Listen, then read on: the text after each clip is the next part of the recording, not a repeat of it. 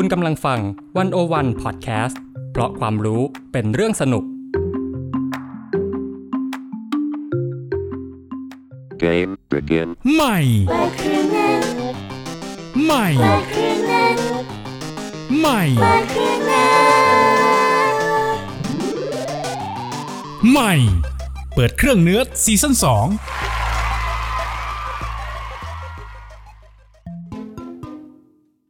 ฮาโลสวัสดีจ้า เธอมาจากไหนล่อเอ้ย เรามาจากประเทศไทยไงรู้จักเปล่าไทยแลนด์ไทยแลนด์อะอ๋อ I know I know ไต้หวันที่มีชานมใช่ไหมไม่ใช่ไม่ใช่ไทยแลนด์อะประเทศไทยยูโนอ่าไทยแลนด์ประเทศไทยที่มันคมคมๆมาล่อนั่นมันกันไกลอ่าที่มันเป็นผลไม้อะนะ นั่นมันลำไยเอาไว้ใช้ขอโทษหรือเปล่า นั่นมันกลมเป็นนาไซเออที่เอาไว้ใช้รักสินะนั่นมันหัวใจ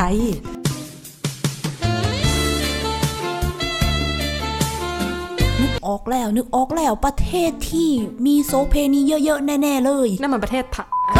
ถูกแล้ว ชัดๆ หมายถึงในหนังคังคู่ใบหรือเปล่า อ๋องั้นเหรอ ตกลงประเทศอยู่ชื่ออะไรนะ ขออีกทีสิไทยแลนด์ อ๋อ ไต้หวัน โอ้ย ถ้ามันจะเข้าใจยากขนาดเนี้ยเปลี่ยนชื่อประเทศไปเลยไหมเนี่ย เอ้าเราอยู่จะเปลี่ยนไปเป็นอะไร อยากรู้สิ ถ้าอยากรู้เราก็ต้องปะปะปะปะเปิดเครื่องในเครื่องรถไ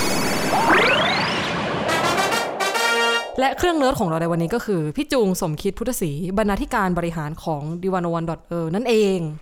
สวัสดีค่ะพี่จุง ครับ สวัสดีครับจีนสวัสดีครับอ้ายสวัสดีค่ะพี่จูงเอ้ยหยุดหยุดหยุดหยุดอ้ายกลับมาสำเนียงเดิมได้แล้วอ๋อโอเคโอเคตำแหน่งเดิมก่อนนะ อันดับผมแรกเลย ที่อยากจะถามพี่จุงก็คือว่า ชื่อประเทศเนี่ยมันสำคัญยังไง มันสะท้อนอะไรบ้าง ก็ชื่อประเทศมันก็เหมือนกับชื่อ ชื่อพวกเรานี่แหละเนาะ ก็คือหมายความว่าอะอย่างจีนกับอ้ายเนี่ย เคยสงสัยแบบว่าทำไมตัวเองถึงต้องชื่อนี้ เพราะว่าพ่อแม่ตั้งให้ เคย แต่ก็ไม่เคยได้คำตอบเหมือนกันนะเฮ้ยอืมครับก็คือ คือพี่คิดว่าหลายคนเป็นกันนะ แบบว่า เออทำไมเราถึงชื่อนี้ทำไมพ่อกับแม่ถึงตั้งชื่อนี้ให้ แล้วก็ เออ ชื่อบางบางคนเนี่ยรู้สึกว่าที่มาของชื่อเนี่ยมันมันตลกมากเลย หรือว่าแบบ เออทำไมแบบมันดูไร้สาระจังแบบแบบอย่างอย่างชื่อพี่อย่างเงี้ยครับ ชื่อชื่อจุงเนี่ยคือถ้าเป็นภาษาไทยก็ไม่มีความหมาย ใช่ไหมครับ แต่ว่าเออพอคุยกับพ่อกับแม่เนี่ยเขาบอกเออชื่อมันเป็นภาษาเวียดนามนะแบบจุงแปลว่าซื่อสัตย์อะไรอย่างเงี้ยอ่าพี่จุงแบบว่ามีเชื้อสายเวียดนามอะไรครับอย่างผมนี้แต่ทีนี้ก็ว่าโอเค แต่ว่าเราไม่เคยตั้งคำถามเท่าไหร่เนาะว่าเราชอบชื่อเราหรือ หรือไม่ชอบชื่อเรา คือมันอยู่กับเรามานะครับ ซึ่งเอ่อถ้าก็ลองไปค้นมาให้สมกับเป็นเครื่องเนิร์ดนะครับ ก็บอกว่าชื่อเนี่ยมันเป็นส่วนที่สำคัญมากของ identity หรือว่าอัตลักษณ์เรานะครับ คือเป็นตัว เป็นสิ่งที่เราใช้บอกว่าตัวเราเองอะเป็นใครใช่ไหมครับ คือเอ่อมันคือมันมีคนชื่อชื่อชื่อคล้ายเราอยู่นะครับ แต่ว่าพอเรารู้สึกว่าแบบเราเรียกชื่อตัวเองว่าเฮ้ยเราชื่อจุงเนี่ยเรารู้สึกว่าเออแบบเออเนี่ยมันคือตัวเรา นี่คือ นี่คือเป็นแบบอัตอัตลักษณ์นะครับประเทศก็เหมือนกันเนาะใช่ใช่ใช่เมื่อกี้คุยกันใช่ไหมทักผิดคนไทยชอบโดนทักผิดว่าเป็นคนไต้หวันใช่ไหมคือ เวลาเราโดนทักว่าคนบางคนไต้หวันเนี่ย พวกเราเนี่ยอาจจะขำใช่ไหมแต่ว่าบางคนอะเขาโกรธแล้วก็ผิดหวังนะว่าทำไมแบบเฮ้ยของฉันไทยแลนด์นะเว้ยทำไมอยู่จำไม่ได้อยู่ไม่รู้จักอะไรอย่างเงี้ยครับอ๋อจะรู้สึกเหมือนประเทศไทยโดนลืมอะไรอย่างนี้สินะ ใช่ ผิดฝาผิดตัวผิดคนเรียกผิดคนเหมือนเราโดนเลือกชื่อผิดว่างั้นจนจีนเราได้ชื่อผิดว่าไงโอ้ขออย่าไม่ขอไม่แฉกลางรายการแต่ว่าชื่อเดียวอ่านได้สักประมาณสิบแบบครับ แต่ว่ามันมีมันมีประเด็นนี้ด้วยครับ คืออย่างอย่างไอเรื่องไต้หวันเนี่ยคงเป็นเรื่องจริงแล้วมันก็เอามาเป็นมุกด้วยใช่ไหมครับ นี่คือยังยังดีนะครับ คือไต้หวันเนี่ยเออเป็นประเทศที่แบบว่า คือจริงเป็นภาพลักษณ์ที่ที่ค่อนข้างเป็นบวกเนาะเป็นประเทศที่แบบรายได้สูงนะครับมีความเป็นประชาธิปไตยพี่เคยเจอเพื่อนขอเขาต้องขออภัยนะครับเอ่อเวลาเราไปเที่ยวเนี่ย แล้วมีคนมาทักว่าแบบ โอ้โหคุณมาจากประเทศบางประเทศ มันโกรธมากเลยนะเฮ้ยแบบมาประเทศที่มีแบบภาพลักษณ์ที่แบบดูใช่ยากจนยากจนอะไรอย่างเงี้ยเหรอซึ่งบอกว่ากูมาจากประเทศนี้ได้ไงว่าแบบเขาโกรธอะไรอย่างเงี้ยครับ อันนี้ครับคือสิ่งที่บอกว่ามันมันเป็นมันเป็นอัตลักษณ์นะครับ แต่ทีนี้เอ่อชื่อเนี่ยมันไม่ได้เป็นแค่เรื่องอัตลักษณ์อย่างเดียว มันเป็นเรื่องอำนาจด้วย ยังไงคะ ก็อย่างถามอ้ายอ้ายอ้ายนี้ตอนที่เอ่อชื่ออ้ายเนี่ย มีสิทธิ์ตัดสินใจไหมครับว่าว่าเราจะชื่ออ้าย ไม่มีมีคนตั้งให้อ๋ออย่างนี้นี่เองคืออันไม่มีอำนาจในการตั้งชื่อตัวเองอย่างนี้ใช่ไหมแต่เราก็เริ่มเริ่มเห็นเทรนด์เนาะบางคนไม่ชอบชื่อตัวเองเลย โตขึ้นมาก็เปลี่ยนชื่ออ่านะก็คือแบบว่าเริ่มเริ่มมีอำนาจละว่าจะตัวเองจะถูกเรียกว่าอะไรก็เปลี่ยนชื่อ ประเทศก็เหมือนกันครับ ประเทศจำนวนไม่น้อยเนี่ยเอ่อถูกเรียกโดยคนอื่นที่ที่ไม่ใช่คนในประเทศนั้นใช่ไหมครับ เช่นเอ่อบางประเทศเนี่ยถูกตั้งชื่อโดยเจ้าอาณานิคม นะครับ แล้วก็พอปลดแอกเป็นเอกราชปุ๊บเอ่อเขาก็ประกาศตั้งชื่อใหม่ที่เขาคิดว่ามันสะท้อนเออตัวเขาได้ดีกว่านะครับก็อันนี้ก็เป็นถึงบอกครับว่าประเทศเนี่ยเป็นเรื่องของอำนาจ แล้วก็เอ่อเราจะเห็นเขาชอบแซวกันใช่ไหมอย่างประเทศไทยเนี่ยจะมีแสแลงที่ถูกใช้เรียกประเทศตัวเอง เช่น ประเทศสารขันเคยได้เคยได้ยินไหมเคยเคยอืมคือตอนที่นึกถึงประเทศสารขันเนี่ยก็บอกว่า เออใครเป็นคนใครเป็นคนใช้ใครเป็นคนคิดแต่ว่าแบบมันถูกใช้จนแบบเราเข้าใจแล้วว่ามันเป็นประเทศไทยอย่างเงี้ยอืมมันก็มีนัยยะของการเสียดสีใช่ไหมครับมณฑลไทยกัวอย่างเงี้ยอันนี้ก็เสียดสี ใช่ ประเทศกรุงเทพ อันนี้ก็เสียดสี ทุกอย่างเป็นชื่อเสียดสีหมดแล้วว่ามันเป็นการเรียกเพื่อที่จะเหมือนกับต่อล้อต่อเถียงกับอำนาจอยู่ระดับหนึ่งเหมือนกันนะ อย่างแบบอะประเทศกรุงเทพก็คือต่อล้อต่อเถียงกับรัฐส่วนกลางใช่ไหมอ่าประเทศเชียงใหม่นี่ก็คล้าย ๆ กันอ่าใช่ไหมครับ ก็เนี่ยครับก็เลย เป็นที่มาว่าเออชื่อเนี่ยมันสำคัญทั้งโดยเฉพาะชื่อประเทศเนี่ยก็มันก็สะท้อนอ,อ,อัตลักษณ์แล้วก็อำนาจด้วยเหมือนกันนะครับ ทีนี้เนี่ยมาถึงชื่อของประเทศเราบ้างพี่จุงอะอย่างที่พี่จุงบอกว่าประเทศแต่ละประเทศเนี่ยบางครั้งมันก็ตั้งของมันเอง บางครั้งก็มีคนตั้งให้ แล้วอย่างของไทยเนี่ยค่ะ ชื่อมันมาจากไหนจริง ๆ แล้วก็ ครับคือประเทศไทยเนี่ยก็อันนี้หลายคนรู้แล้วว่าว่ามีสองชื่อใช่ไหมคือก่อนมาเป็นไทยเนี่ยเราเป็นสยามมาก่อนอืมเราค่อยเปลี่ยนมาเป็นไทยนะครับ ก็จริงๆก็เลยอยากจะเล่าตั้งแต่สยาม อันนี้ต้องขอออกตัวกันนะครับ ว่าไปเอางานเขียนของอาจารย์ปรีดีมารู้สึกจะเล่าให้ฟังว่าทำไมต้องเป็นอาจารย์ปรีดีนะครับอาจารย์ปรีดีเนี่ยเคยไปค้นว่าเออสยามเนี่ยหมายความว่ายังไง สยามเนี่ยอาจารย์บอกว่าแบบเออมันก็มีเอ่อนัก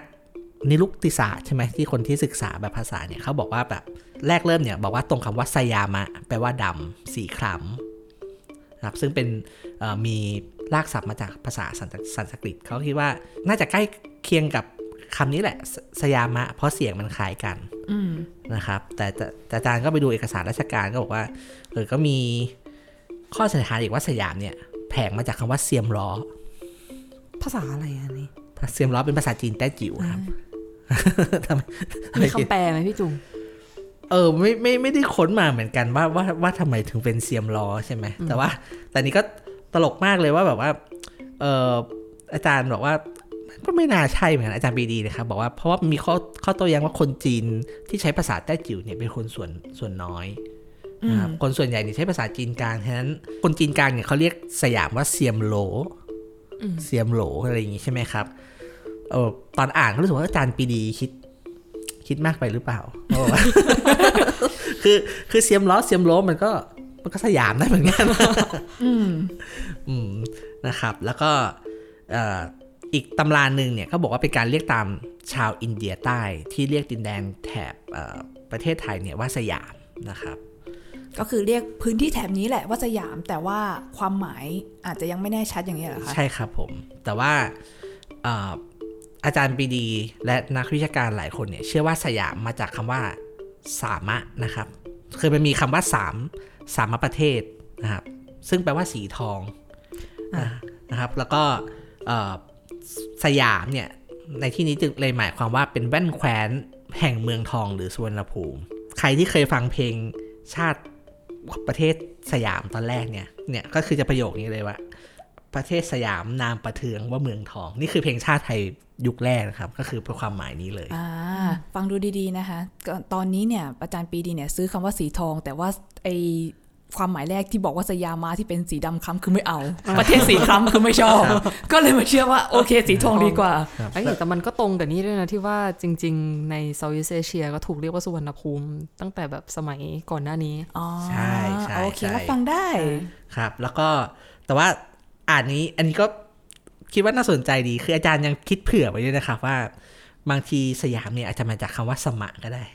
สมาร์ทแปลว่าอะไรคะ สมะแปลว่าสงบเรียบร้อย และเดาว่าคำนี้อาจารย์เติมเข้ามาเองเสมอภาค ครับ ซึ่งส่วนตัวเนี่ยคิดว่า อาจารย์พยายามตีความชื่อนี้ให้เป็นเรื่องการเมืองด้วย เพราะว่าความเสมอภาคคือคือหนึ่งในหลัก ที่คณะราษฎรหลักหกประการหลักหกประการที่คณะราษฎรนำเสนอใช่ไหมก็คือว่าสยามเนี่ยมันมันเสมอภาคนะ อะไรเงี้ยมันสมะอะไรอย่างเงี้ยครับอ่านอกจากสงบแล้วก็เสมอภาคด้วย ใช่ก็เลยคิดว่าเอ่ออันนี้ส่วนตัวคิดว่าเป็นเป็นสิ่งที่อาจารย์ปรีดีพยายามเอ่อเล่นการเมืองกับกับชื่อประเทศด้วย ฟังฟังดูอาจารย์ปรีดีก็แทงกักอยู่หลายความหมายเหมือนกันนะอ่าใช่ครับกวาดได้หมดแต่ทีนี้พี่จุงเฉลยได้แล้วยังว่าทำไมต้องเป็นอาจารย์ปรีดี หรือว่าจะเก็บไว้เฉลยทีหลัง ก็ มันเกี่ยวกับเรื่องของการการที่เราเปลี่ยนชื่อสยามมาเป็นไทยด้วยอ่านะครับ เพราะว่าไม่รู้อ้ายกับจีนพอทราบไหมว่าใครเป็นคนที่ริเริ่มเปลี่ยนชื่อสยามมาเป็นประเทศไทย จอมพลปอเฮ้ยเขามาแน่นว่ะเขาเตรียมตัวมาดี ใช่ครับใช่ใช่คือจอมจอมพลปอเนี่ยเอ่อเปลี่ยนชื่อสยามมามาเป็นไทย เพราะว่าคือเรารู้กันใช่ไหมครับ คนคนรุ่นหลังจะรู้ว่าจอมจอมพลปอเนี่ยเอ่อ จะเป็นรัฐนิยมหน่อย แล้วก็พยายามที่จะสร้างวัฒนธรรมแห่งชาติขึ้นมาใช่ไหมครับ แล้วหนึ่งในเครื่องมือที่จอมพลปอใช้เนี่ยก็คือการเปลี่ยนชื่อประเทศ เพราะว่าจอมพลปอเนี่ยคิดว่าชื่อสยามะเนี่ยอย่างที่ไอายบอกเมื่อกี้ครับว่าสยามะแบบว่าสีดำนะครับแต่จอมพลบอกว่า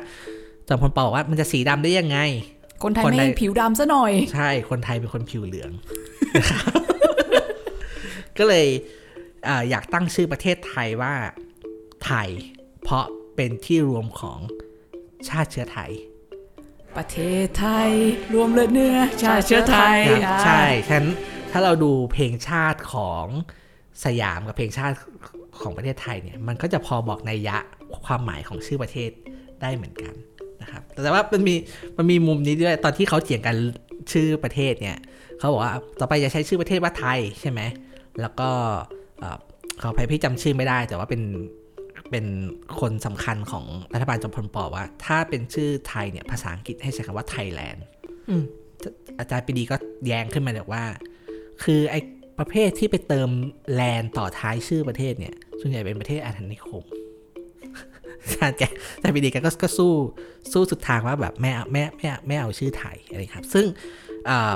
มันไม่ใช่เปลี่ยนแล้วเปลี่ยนเลยนะครับ ในประวัติศาสตร์เนี่ยมันมีการเปลี่ยนกลับมาเป็นสยามรอบหนึ่ง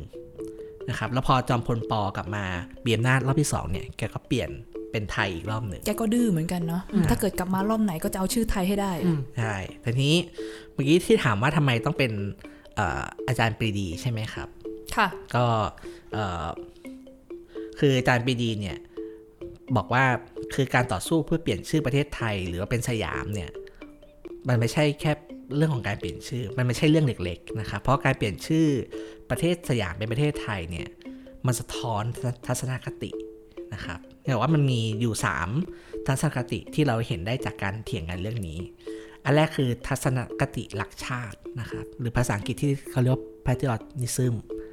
นะครับ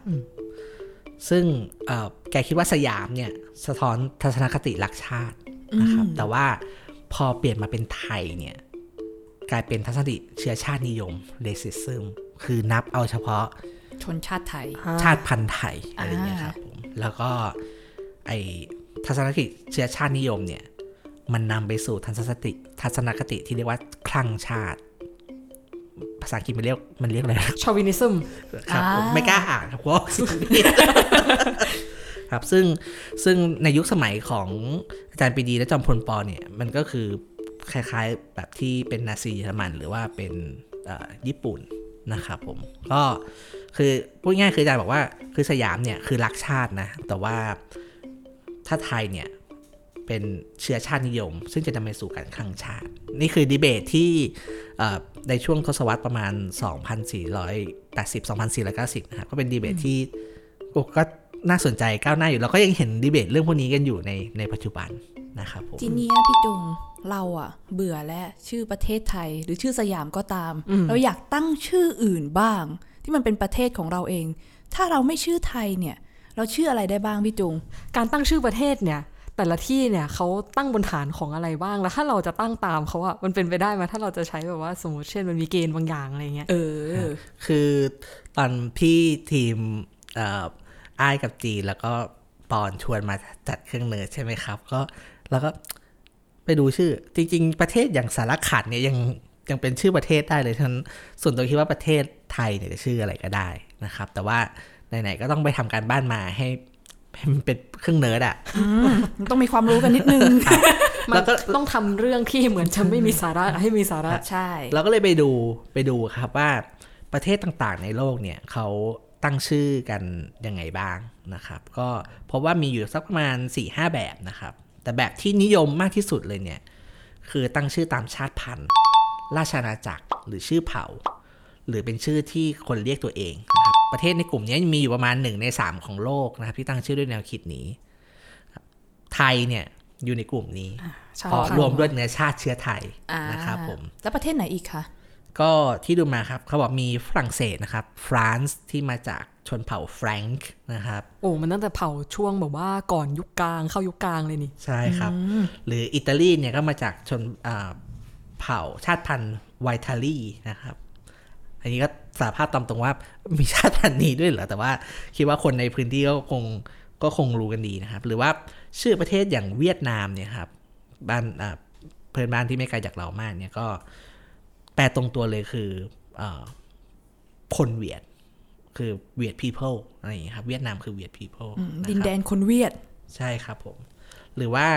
เกาหลีใต้นะครับ เกาหลีเนี่ยเขาเรียกประเทศตัวเองว่าแดฮันมิงกุกซึ่งเอ่อ ถ้าแปลเนี่ยมันก็คือประมาณแบบ the great the great han อะไรอย่างเงี้ยครับอุ้ยก็คือเป็นชาวฮั่นชาวชาวฮั่ฮั่นนผู้ยิ่งใหญ่มันมันคือชาวฮั่นนันเดียวกันกับคนจีนคิดว่าแผ่นใหญ่คิดว่าปะเป็นอันเดียวกันโอ้ my god ครับก็คือเขาตีกัน แต่ไม่ใช่ฮั่นธรรมดาไงฮั่นผู้ยิ่งใหญ่เว้ยครับฉันใหญ่กว่า คือทีนี้ถ้าถ้าเราตั้งชื่อตามแนวทางนี้ใช่ไหมครับ แล้วก็เราประเทศไทยก็ใช่ใช่ไหมครับ แต่เราก็จะเรียกแบบแบบประเทศจีนอพยพ เพราะว่าตอนนี้คนจีนแบบว่าใช่ก็คนเป็นไทยเชื้อสายก็เป็นจีนมีเยอะแล้วนะใช่อืมอาจปจะระเทศกลายเป็นประเทศจีนอพยพครับ ประเทศมอญเนี้ย ประเทศคือประเทศไทยส่งประเทศลาวพวนคือได้หมดเลยคือเราคือประเทศไทยเนี่ย มีกี่ชาติพันธุ์อะไรใช่ก็คเอารับมาเอาตั้งมาเลเลยยแล้วอยากอยากตั้งอะไรก็ก็ตั้งไปใช่ไหแต่มันครับก็ดูแบบว่าเหมือนจะยกความสำคัญขึ้นมาแค่ชาติพันธุ์เดียวอะนะถ้าเกิดจะตั้งตามแนวนี้แล้วใช่ เราก็รู้สึกว่ามันขัดหูใช่ไหม คือคือไอ้คำว่าไทยเนี่ยเราใช้จนมาจนชิน จนเรารู้สึกว่ามันไม่ค่อยขัดหูเท่าไหร่อ่าแต่ถ้าบอกว่า เฮ้ย ไปประเทศลาวพวนกันเถอะ เปลี่ยนชื่อเป็นประเทศลาวพวนรู้สึกว่ามันขัดหูเพราะเรารู้สึกว่าเราไม่เราไม่ใช่เราไม่พวนใช่เราพวนใช่ไหมครับฉะนั้นปัญหาของการตั้งชื่อประเทศแบบที่อิงกับชาติพันธุ์ กับชื่อเผ่าเนี่ยก็คือมันไม่ได้อบอุ้มความหลากหลายนะครับ ก็คือ คือในแผ่นดินหรือในพื้นที่พื้นที่หนึ่ง มันมักจะประกอบด้วยคนที่หลากหลายมาก ๆ ใช่ไหมครับฉะนั้นเอ่อการตั้งชื่อประเทศตามอ่าลักษณะของเผ่าพันธุ์หรือชาติพันธุ์เนี่ยก็จะถูกวิจารณ์เยอะเลย ลองคิดดูว่าถ้าเกิดว่าเออเราไม่ใช่คนไทยพุทธเงี้ยเราอยู่ในประเทศไทยบางทีก็อาจจะรู้สึกอึดอัดตะขิดตะขวงอยู่เหมือนกันนะเนาะถ้าคิดในทางกลับกันแล้วอืมใช่ อย่างเราเนี่ยก็พูดไม่ได้เต็มปากหรอกว่าเป็นคนไทยแท้ เพราะว่ามีแบบเชื้อจีนพ้นทะเลอะไรอย่างเงี้ยอ่าครับ อันนี้จริงๆก็เป็นประเด็นประเด็นใหญ่มากอันหนึ่งใช่ไหมคือบางคนที่ฟังแล้วไร้สาระใช่ไหมแต่ว่าเชื่อไหมครับว่าหนึ่งในวิธีแก้ปัญหาสามจังหวัดชายแดนภาคใต้ วิธีหนึ่งที่เคยเสนอกันมาเนี่ย คือให้เปลี่ยนชื่อประเทศกลับไปเป็นสยามอ๋อเหรอ ใช่ เพราะว่าสยามเนี่ยมันโอบรับความหลากหลายมากกว่าอ่านะครับคือคนคนอาจจะไม่รู้สึกว่า comfortable กับการที่อยู่ใต้ประเทศไทยจะ comfortable กับการอยู่ใต้แบบสยามอะไรเงี้ยอืม แต่เปลี่ยนชื่อก็คงเป็นทางหนึ่งแล้วคก็รับอาจจะต้องทำปรับกลไกอื่นๆควบคู่ไปด้วยใช่นะแต่ในเรื่องนั้นก็อาจจะยาวทีก็นี้ขต้อองกลับทดไว้ก่อน ขอกลับมาที่หัวข้อเดิมของเราหน่อย คือนอกจากที่ประเทศจะมีชื่อคนที่เรียกตัวเองตามเชื้อชาติแล้วเนี่ย เราสามารถมันมีอย่างอื่นไหมชื่ออื่นไหมที่คนเรียกตัวเองแต่มันไม่เกี่ยวกับเชื้อชาติอะพี่จุคนรับเอ่อนอกจากเชื้อชาติชาติพันธุ์นะครับก็มีบอกว่าเป็นชื่อที่คนอยากจะเรียกตัวเองด้วย นะครับ เช่นประเทศบูกินาฟาโซเนี่ยเขาเปลี่ยนชื่อประเทศในปี 1984 นะครับ ชื่อเขาเนี่ยความหมายพื้นถิ่นแบบว่าเอ่อประเทศของประเทศแห่งความซื่อสัตย์ Land of Honest ประเทศคนสุจริตอะไรอย่างเงี้ยเหรอใช่ใช่ครับ ทีนี้ถ้าเราอยากตั้งชื่อประเทศตามแนวนี้ใช่ไหมครับ พี่ก็นึกถึงที่แบบเอ่อ ประเทศยิ้ม ประเทศแห่งการประเทศ Land ไหน of Smile เออ Land of ประเทศคน Smile ยิ้ม ประเทศคนยิ้มเลยครับ แต่ว่าฟังไปเดี๋ยวเขาจะเขาจะหาว่าเป็นประเทศนัดยิ้มอะไรอะเดี๋ยวพักเรื่องนี้ไปดีกว่าเอาต่อไปดีกว่าเดี๋ยวเราอย่าไปขยี้เรื่องยิ้มมากเลยครับผมครับเอ่อแนวทางที่สองที่เขาใช้ตั้งชื่อประเทศกัน คือตั้งชื่อตามภูมิศาสตร์อ่านะครับก็คือมีประมาณประเทศหนึ่งในสี่ของโลกนะครับที่ตั้งชื่อตามลักษณะนี้นะค ถืรัอบว่าโดเยยอะเหมือนกันนะครับ โดยที่ชื่อตามภูมิศาสตร์เนี่ยก็เป็นได้ทั้งที่เอ่อคนพื้นถิ่นเรียกคือคนในในพื้นที่นั้นเรียกหรือว่าเป็นที่คนนอกเรียกนะครับ แล้วแล้วแต่ว่าประเทศไหน เช่นเอ่อประเทศคอสตาริกาเนี่ยชื่อมันมาจากเอ่อ the rich coast นะครับชายฝั่งที่ร่ำรวยชายฝั่งที่ร่ำรวยนะครับอันเนี้ยเป็นคนสเปนเป็นคนตั้ง เพราะว่าอ่าเอ่อสเปนเนี่ยตามตำนานเล่าว่าพอเดินเรือไปขึ้นฝั่งที่ คอสตาริกานะครับ ไปเจอชนเผ่าพื้นเมือง มีทองเต็มไปหมดเขาเลยตั้งชื่อว่า อุ้ยตรงนี้แหละชายฝั่งที่มันรวยๆเนี่ย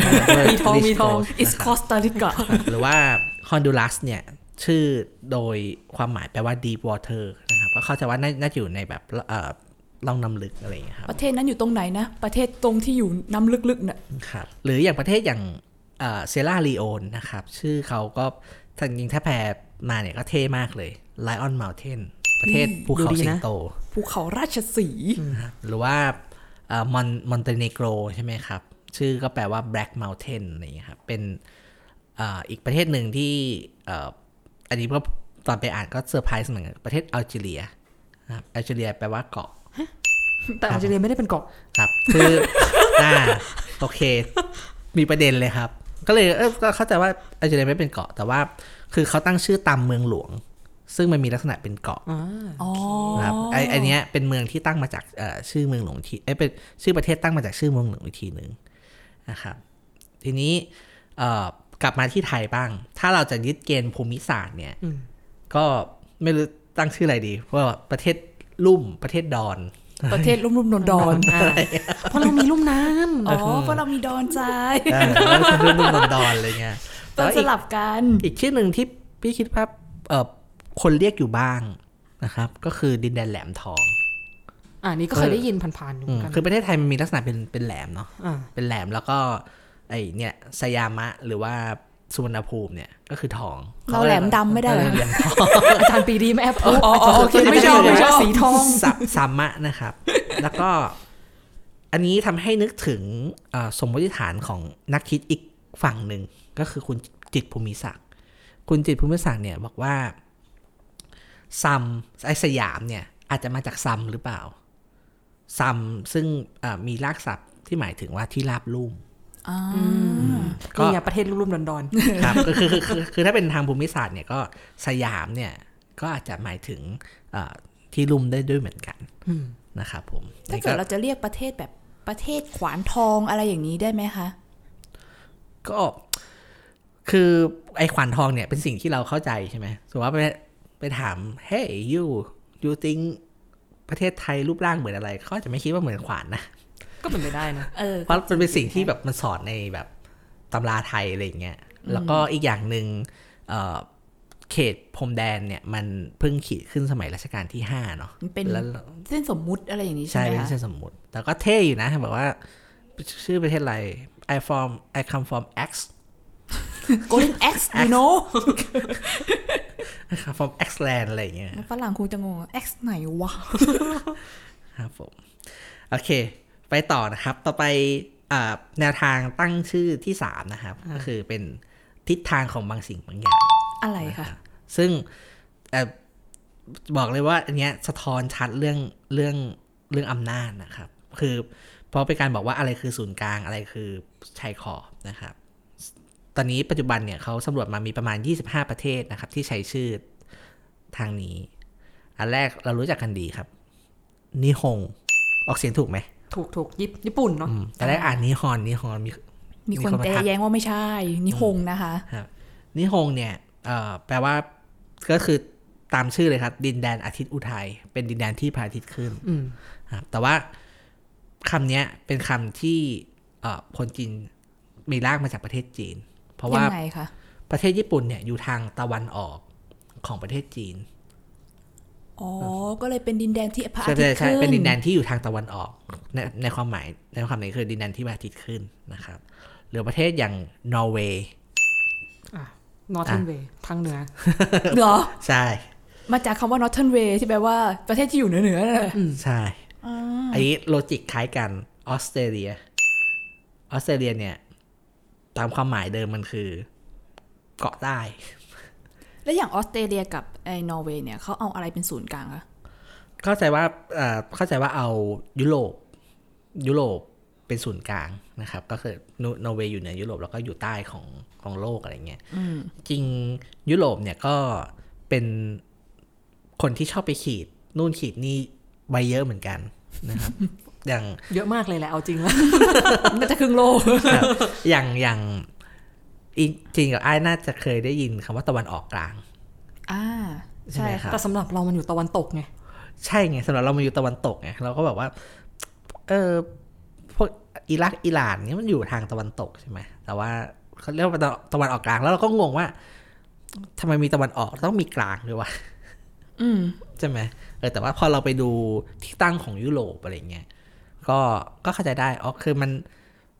อย่างประเทศอย่างไทยอย่างจีน ญี่ปุ่นเขาเรียกฟาอีสใช่ไหมอืมคือคือคือก็เลยกลายเป็นตะวันออกไกลไงเพราะว่าตรงตะวันออกกลางอะก็เป็นตะวันออกตรงกลางนะแล้วก็ใช่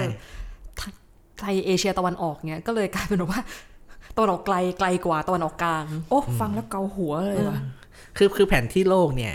ยุโรปมันอยู่ตรงกลาง คือแผนที่แบบที่เราแผนที่โลกมีหลายแบบนะครับ แต่แบบที่เราคุ้นตามมากที่สุดเนี่ยยุโรปมันอยู่ตรงกลาง แล้วขวาสุดเนี่ยมันก็สุดที่ประมาณ ญี่ปุ่นใช่ไหมแล้วอเมริกาเนี่ยมาอยู่ทางซ้ายแหละแต่จริงๆอย่าลืมว่าโลกมันโลกมันกลมนะครับ จริงๆ แผนที่โลกมันจะทำให้ยุโรปอยู่ทางซ้ายสุดก็ได้ แล้วก็อเมริกาอยู่ขวาสุดก็ได้ เพราะโลกมันเป็นโลกมันกลม แต่ว่าเราก็คุ้นชินกับแผนที่แบบนั้นใช่ไหมเราก็เลยชินกับการถูกกำหนดทิศโดยเอ่อเขาเรียกว่า Eurocentric อะไรเงี้ยที่แบบยุโรปเป็นศูนย์ถ้าจะกลางพูดเสริมนอกเรื่องอีกนิดนึงก็คือว่าจริงๆสเกลแผนที่ที่เราชอบเห็นกันนะจริงๆ ไม่ใช่สเกลแผ่นดินจริงซะด้วยซ้ำหมายความว่ามันมีบางประเทศที่จริงๆอะมันเล็กกว่านี้ แต่ในแผนที่มันดูขยายใหญ่อ้าวเหรอยุโรปจริงๆอะยุโรปสเกลเล็กกว่านี้มากแต่ว่าอ้คนหลงตัวเองEurocentric ยังไงล่ะอ่าแต่ว่ามันก็จะถ้าจำไม่ผิดจริงๆแอฟริกามันจะใหญ่กว่านี้ แต่ว่าสเกลในแผนที่อะมันทำให้ดูเท่ายุโรปเลย ซึ่งมันก็สะท้อนว่าคนที่มันขีดแผนที่อะมันมีทัศนคติอะไรบางอย่างที่มองตัวเองเป็นศูนย์กลางอเอ๊ะยู่แต่ว่าแผนที่ปกติมันก็จะมีมาตรวัดที่มันแบบใช่ใช่ใช่แต่ในอยู่ความเป็นแล้วนี่จริงแล้วสเกลแผ่นสลูกสเกลแผ่นดินจริงอะกับสเกลที่ยกมาบนบนแผนที่อะแล้ววาดสัดส่วนอะก็ไม่ใช่ของจริงนะจริง ๆ มันมีวิธีวาดได้อีกหลายแบบเลย ก็ยังเป็นที่ถกเถียงกันอยู่ แต่ว่านั่นแหละไอ้ที่เราเห็นแผนที่เป็น standard กันอะมันก็เป็นแผนที่ที่ นั่นแหละถูกวาดโดยใครคนใดคนหนึ่งเพื่อเซิร์ฟอะไรบางอย่าง อันนี้เพิ่งรู้เลยคุณหลอกดาวนั่นแหละก็เลยกลับมาได้อีกด้วยถึงเรื่องชื่อว่ามันก็สะท้อนเรื่องอำนาจอยู่เหมือนกัน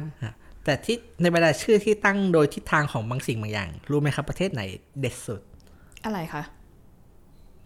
จีนครับ จีนทำไมคะพี่ใหญ่จีนจีนเนี่ย เรียกตัวเองว่าจงกัวใช่ไหมครับ ประเทศที่อยู่ตรงกลางคือประเทศที่อยู่ตรงกลาง หลงตัวเองอีกหนึ่งฉันคือจักรวรรดิใช่นี่คือก็เลยเห็นนะเรียกเรียกญี่ปุ่นนะว่าประเทศที่อยู่ทางตะวันออกเรียกตัวเองว่าประเทศที่อยู่ตรงกลางนะครับ แล้วก็เอ่ออันนี้ก็ไม่รู้เหมือนกันอย่างที่ชื่อเล่นอีกชื่อหนึ่งของชื่อแซะนะครับ ของไทยก็คือมณฑลไทกัวเนี่ย คือก็ไม่รู้ว่าเป็นมุมมองจากจีนหรือเปล่า คือจริงๆลองไปค้นมาดูเขาบอกว่าเป็นชื่อที่แบบเอาไว้แซะ ประเทศไทย คือคนไทยแซะคนไทยด้วยกันเองนะครับ ตอนที่แบบว่าเอ่อเนี่ยตั้งแต่รัฐประหาร 57 มาแล้วเราไปเอ่อโอนออนผ่อนตามททางปักกิ่งค่อนข้างเยอะก็เหมือนกับเป็นมณฑลหนึ่งของจีนสละตอนเนี้ยเป็นส่วนหลังบ้านเขาเราก็จะเรียกกันว่ามณฑลไทกัวครับผมก็เนี่ยครับอันนี้เป็นกลุ่มที่เรียกตามทิศทางของของบางสิ่งบางอย่างไออย่างที่เกริดไปตอนแรกครับว่าคือการเป็นทิศทางของบางสิ่งบางอย่างเนี่ย มันก็ต้องมันเลยต้องมาใครล่ะ บางสิ่งบางอย่างนั้นคือใครนั่นก็คือคนที่มีอำนาจหรือประเทศที่มีอำนาจถัดจากชาติพันธุ์ภูมิศาสตร์ ทิศทางของคนมีอำนาจ อะไรต่อคะต่อไป บุคคลสำคัญนะครับคือตั้งชื่อตามบุคคลเลย อันนี้ตัวอย่างเช่นนะครับฟิลิปปินส์นะครับอ่าฟิลิปปินส์เนี่ยเป็นอาณานิคมของสเปนใช่ไหมครับ ก็เลยตั้งชื่อตาม King ฟิลิปที่สองซึ่งเป็นกษัตริย์ของ สเปนในในยุคล่าอาณานิคมอ๋อนะครับจะกลายเป็นฟิลิปปินส์ครับผม หรือว่าประเทศโบลิเวียโบลิเวียเนี่ยเป็นที่ก็ก็มีความมีความ cool อยู่ เพราะตั้งชื่อตามตั้งชื่อตามนักปฏิวัติซีมอนโบลิวาร์อ๋อเหรอ ก็เลยเป็นชื่อโบลิเวียนะครับเฮ้ยแล้วถ้าเกิดเป็นของไทยแหละค่ะครับจะอยู่ที่ว่านับว่าใครเป็นนักปฏิวัตินะครับ แบบว่าอะโอเคแอบแกล้งแกล้งแกล้งแกล้งโยนในไหนไหนๆเดือนนี้ก็เดือนมิถุนายน แบบประเทศคณะราษฎรอะไรอย่างนี้ work ไหมก็ก็ก็เป็นไปได้นะ คือเรานึกถึงประเทศเดี๋ยวคงได้คุยต่อไปอย่างประเทศอย่างไลบีเรียก็มีแบบเอ่อชื่อความหมายคือ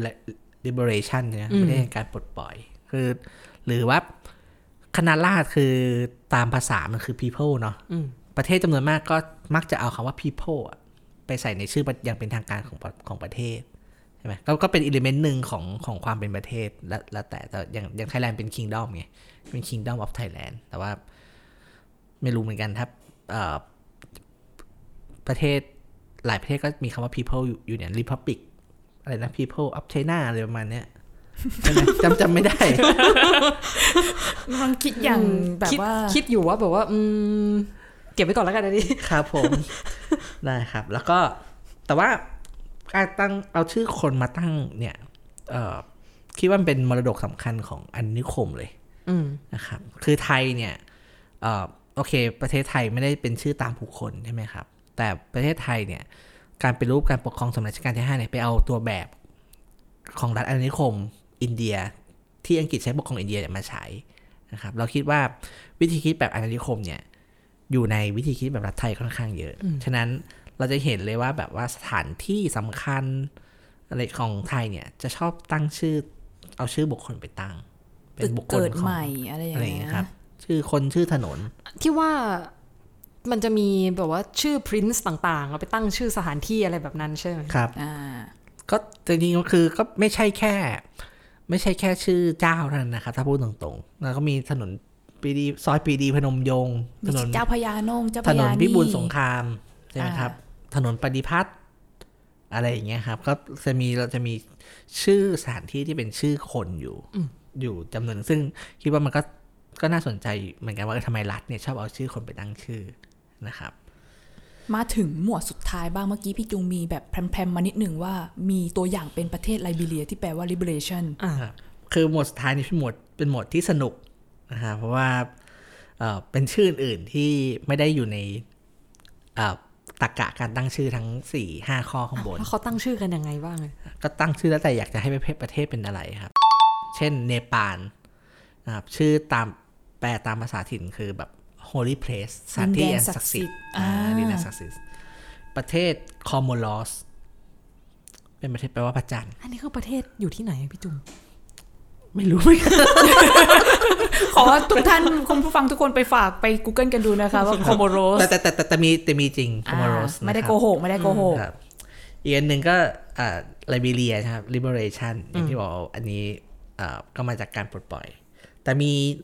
ในบรรดาชื่อทั้งหมดเนี่ยคิดว่ามีสองชื่อที่แบบว่า เท่สุดละ ซึ่งก็คือภูฐานพูดฐานเนี่ยนะครับภูฐานเนี่ย ภาษาถิ่นเนี่ย แปลว่า land of the thunder dragon โอ้อย่างเท่อะเฮ้ย แบบแปลว่าดินแดงของมังกรสายฟ้าเหรอ เท่อะคือถ้าถ้าเราจะเอาแนวนี้นะ ประเทศไทยก็ต้องแบบประเทศช้างเผือกอะไรอย่างเงี้ยเฮ้ยทั้งเปลือกมันเก่าแล้วอะ ขอชื่ออื่นได้ปะจีนขอสักชื่อมา อืม Land of Golden Garuda แปลว่าทองประเทศคุกทอง อันนี้ได้ อันนี้ได้นะครับหรือว่าเอ่อ พญานาคใช่ไหมพญานาคไม่ซ้ำใคร Land of the Great Naga Splitting Water พ่นน้ำด้วยอะน้ำพ่นน้ำบ้าจริง เอ้ยอะยังเหลืออีกชื่อหนึ่งพี่จุงที่บอกว่าเด็ดมากสูตรนี้ อันนี้คือคิดว่าชนะเลิศนะ ในบรรดาชื่อประเทศทั้งหมดที่ลองไปทำการบ้านมา คือประเทศนาอูรูลุ้นอะ แปลว่าอะไรคะ นาอูรูเนี่ยเอ่อเป็นภาษาท้องถิ่นนะครับ แต่ถ้าแปลก็คือ I go to the beach Let's go to the beach. Each, let's go get away. ประเทศฉันฉันจะไปไปชายทะเลหาดไม่ใช่ค่ะคือบ้าเอ้ยคือประเทศนาอูรูเนี่ยเป็นประเทศหมู่เกาะเล็กๆนะครับมีพื้นที่ประมาณ 2 2 ตารางกิโลเมตรเฮ้ยเล็กมากอะเล็กมากครับ แล้วก็คือทั้งประเทศเนี่ยเป็นเป็นชายหาดแต่นี่เจ๋งจริงนะเออถ้าเกิดสมมติเป็นประเทศจะจะเปลี่ยนชื่อจากประเทศไทยเป็นแบบแนวเดียวกับนาอูรู คือเราอยากไปไหนอะคือเราอยากไปไหนอะโอ้จีนยากอะอะอยากไปไหน I go to the เขาเขียวเลยโหนึกไม่ออกเลยเอออันเมเนี้ยลเทนเนี่ย คือประเทศไทยมีที่ไปเยอะไง อ่า ใช่ค่ะจริงๆ I go to the beach ก็ยังได้นะ จริงอืมแต่มันซ้ำแล้วไงอ่าแต่ว่าแบบมันไม่ออกมันว่ะมันมันมันมันเท่แล้วมันน่ารักอะ คือ I go to the beach คือประเทศเขามันเป็นมันเป็นชายหาดด้วยใช่ไหม ก็สะท้อนอัตลักษมันณ์เขามันชัดก็นะมันก็เลยมันก็สะท้อนอะ แล้วก็บอกประเทศเราจะไปไหนดี I go to the รุ่มรุ่มรุ่มรุ่มดอนดอน again จะเป็น I go to the hell อันนี้ไม่ได้ อันนี้อันนี้อย่าพึ่งดีกว่า เอาไม่ได้อยู่ในเฮลอยู่แล้วเหรอ เอ้ย แหมเล่นมุกกันอย่างนี้เลยนะ ครับ ก็เนี่ยครับ ก็นี่คือเอ่อเครื่องเนิร์ดนะครับที่ลองไปดูมาว่าเออถ้าตั้งชื่อประเทศไทย จะตั้งอะไรดีนะครับเอ้ยไม่ได้มั่วนะครับ ก็ดูไปดูเลยว่า ประเทศต่างๆเนี่ยถ้าตั้งชื่อยังไงตามหลักตามการต่างๆนะครับ จริง ๆ ในบรรดาชื่อประเทศที่พี่จุงว่ามาเนี่ยส่วนตัวเราอะจะซื้อกับประเทศที่เขาเรียกตัวเองอะแบบมีอำนาจในการตั้งชื่อตัวเองอะแต่ไม่รู้จีนมีอะไรที่ชอบบ้างหรือเปล่าก็รู้สึกว่าก็เห็นด้วยกับอ้ายนะว่าเออก็ควรจะมีสิทธิ์ตั้งชื่อประเทศตัวเอง แล้วก็ให้มันสะท้อน ไอเดียอะไรบางอย่างของการก่อตั้งประเทศเนาะซึ่งมันก็เป็นคงก็คงเป็นธรรมดาแหละที่มันอาจจะต้องมีการว่าช่วงชิงว่าควรจะชื่ออะไรอะไรเงี้ยแต่ส่วนตัวแล้วคิดว่าถ้าชื่อประเทศเนี่ยคนในประเทศได้ตั้งเอง แล้วก็สะท้อน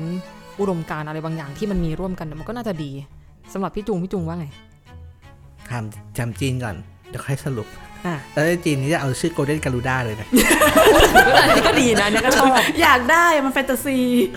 แต่ว่าอันนี้มันก็เป็นแฟนตาเป็นเป็นความฝันเป็นแฟนตาซีเฉยๆนะนะก็ก็เท่ดีแต่ก็ก็ก็จริง ๆ ก็ไม่ได้ คือก็ไม่ได้คิดอะไรมากเกี่ยวกับเรื่องชื่อขนาดนั้นแต่ก็นั่นแหละ มันก็ควรจะเปิดกว้าง แล้วก็ทุกคนก็ควรมีสิทธิ์ตัดสินอยู่ระดับหนึ่งอะนะอืมอันนี้ด้วยความเคารพนะเพราะว่าคือก็มีคนที่ชอบชื่อไทยแล้วก็ชอบธงชาติไทยอ่าใช่ไหมครับแต่ว่าแบบถือว่าแบบเราเป็น Golden Garuda เนี่ยโอ้โหธงชาติมันต้องแบบสุด ต้องสุดคูลอะอืมเออคิดออกไหมคิดออกไหมก็คือมันก็คิดว่าคิดแบบธง Golden Garuda เป็นโบกปิวสวัสดที่เอ่อ UN UN อะไรอย่างเงี้ยเออออะไรอย่างเงี้ยแต่บางคนเขาอาจจะไม่ชอบตาคุณหรือเปล่า เดี๋ยวมันจะดูราชการราชการอืมเปลี่ยนไม่เป็นลูกอื่น ไม่แล้วก็เราทำการูด้าแบบที่ไม่ใช่คุด แบบอย่างนี้ก็ได้ใช่ไหมเราทำการูด้าแบบในซีนที่มันเท่ๆก็ได้ กลับมาคำถามที่จีนถามทิ้งไว้นะครับ ก็ในฐานะที่มาในฐานะเครื่องเนยวันนี้ก็คิดว่าชื่อประเทศเนี่ยมันก็เหมือนออชื่อคนใช่ไหมครับ อย่างเรามีเพื่อนมีฝูง เราก็เรียกชื่อเล่นบ้าง เรียกฉายาบ้างล้อชื่อพ่อบ้างนะครับบางคนเนี่ยโหยแบบเรียกจนเคยปากเลยครับ คือมันมีความสนุกในตัวของมันเองนะครับ การตั้งได้ทดลองตั้งชื่อประเทศแบบใหม่เนี่ยก็ก็ก็สนุกดีคล้ายๆกัน นะครับ แล้วก็เออแต่มันก็ทำให้เราได้คิดด้วยคล้ายๆ ที่อาจารย์ปีดีบอกว่าชื่อประเทศเนี่ยมันเหมือนเป็นเรื่องเล็กนะครับ แต่ว่ามันสะท้อนวิธีคิด แล้วก็ทัศนคติของเราเกี่ยวกับการมองโลกได้อย่างแหลมคมนะครับ ในแง่นี้ครับการที่เราได้ทดลองตั้งชื่อประเทศเนี่ยมันเป็นแบบฝึกหัดทางความคิดเหมือนกัน มันทำให้เราได้ฝึกว่าเออเราจะออกไปจากกรอบอำนาจแบบเดิมๆได้ยังไงนะครับ แล้วก็มาทำให้เห็นว่า บางทีมอะมันอาจจะมีอำนาจที่ครอบเราอยู่โดยที่เราไม่รู้ตัวก็ได้ครับผม ฉะนั้นถ้าคุณผู้ฟังแต่ละคนที่กำลังฟังเครื่องเนื้ออยู่ตอนนี้มีไอเดียอะไรก็สามารถคอมเมนต์พิมพ์มาแชร์กับเรา 3 คนก็ได้นะคะ เราอยากเห็นความคิดสร้างสรรค์ของทุกคนค่ะ วันนี้ก็ขอบคุณพี่จุงด้วยนะคะ ที่มาร่วมเปิดเครื่องเนื้อกับเราในวันนี้ค่ะ ขอบคุณค่ะ ขอบคุณครับ ส่วนตอนหน้าเครื่องเนื้อของเราจะมาพร้อมกับคำถามอะไรติดตามฟังได้ในเว็บไซต์ ed101.world นะคะสำหรับวันนี้เราลาไปก่อน สวัสดีค่ะ สวัสดีค่ะ Black Black Black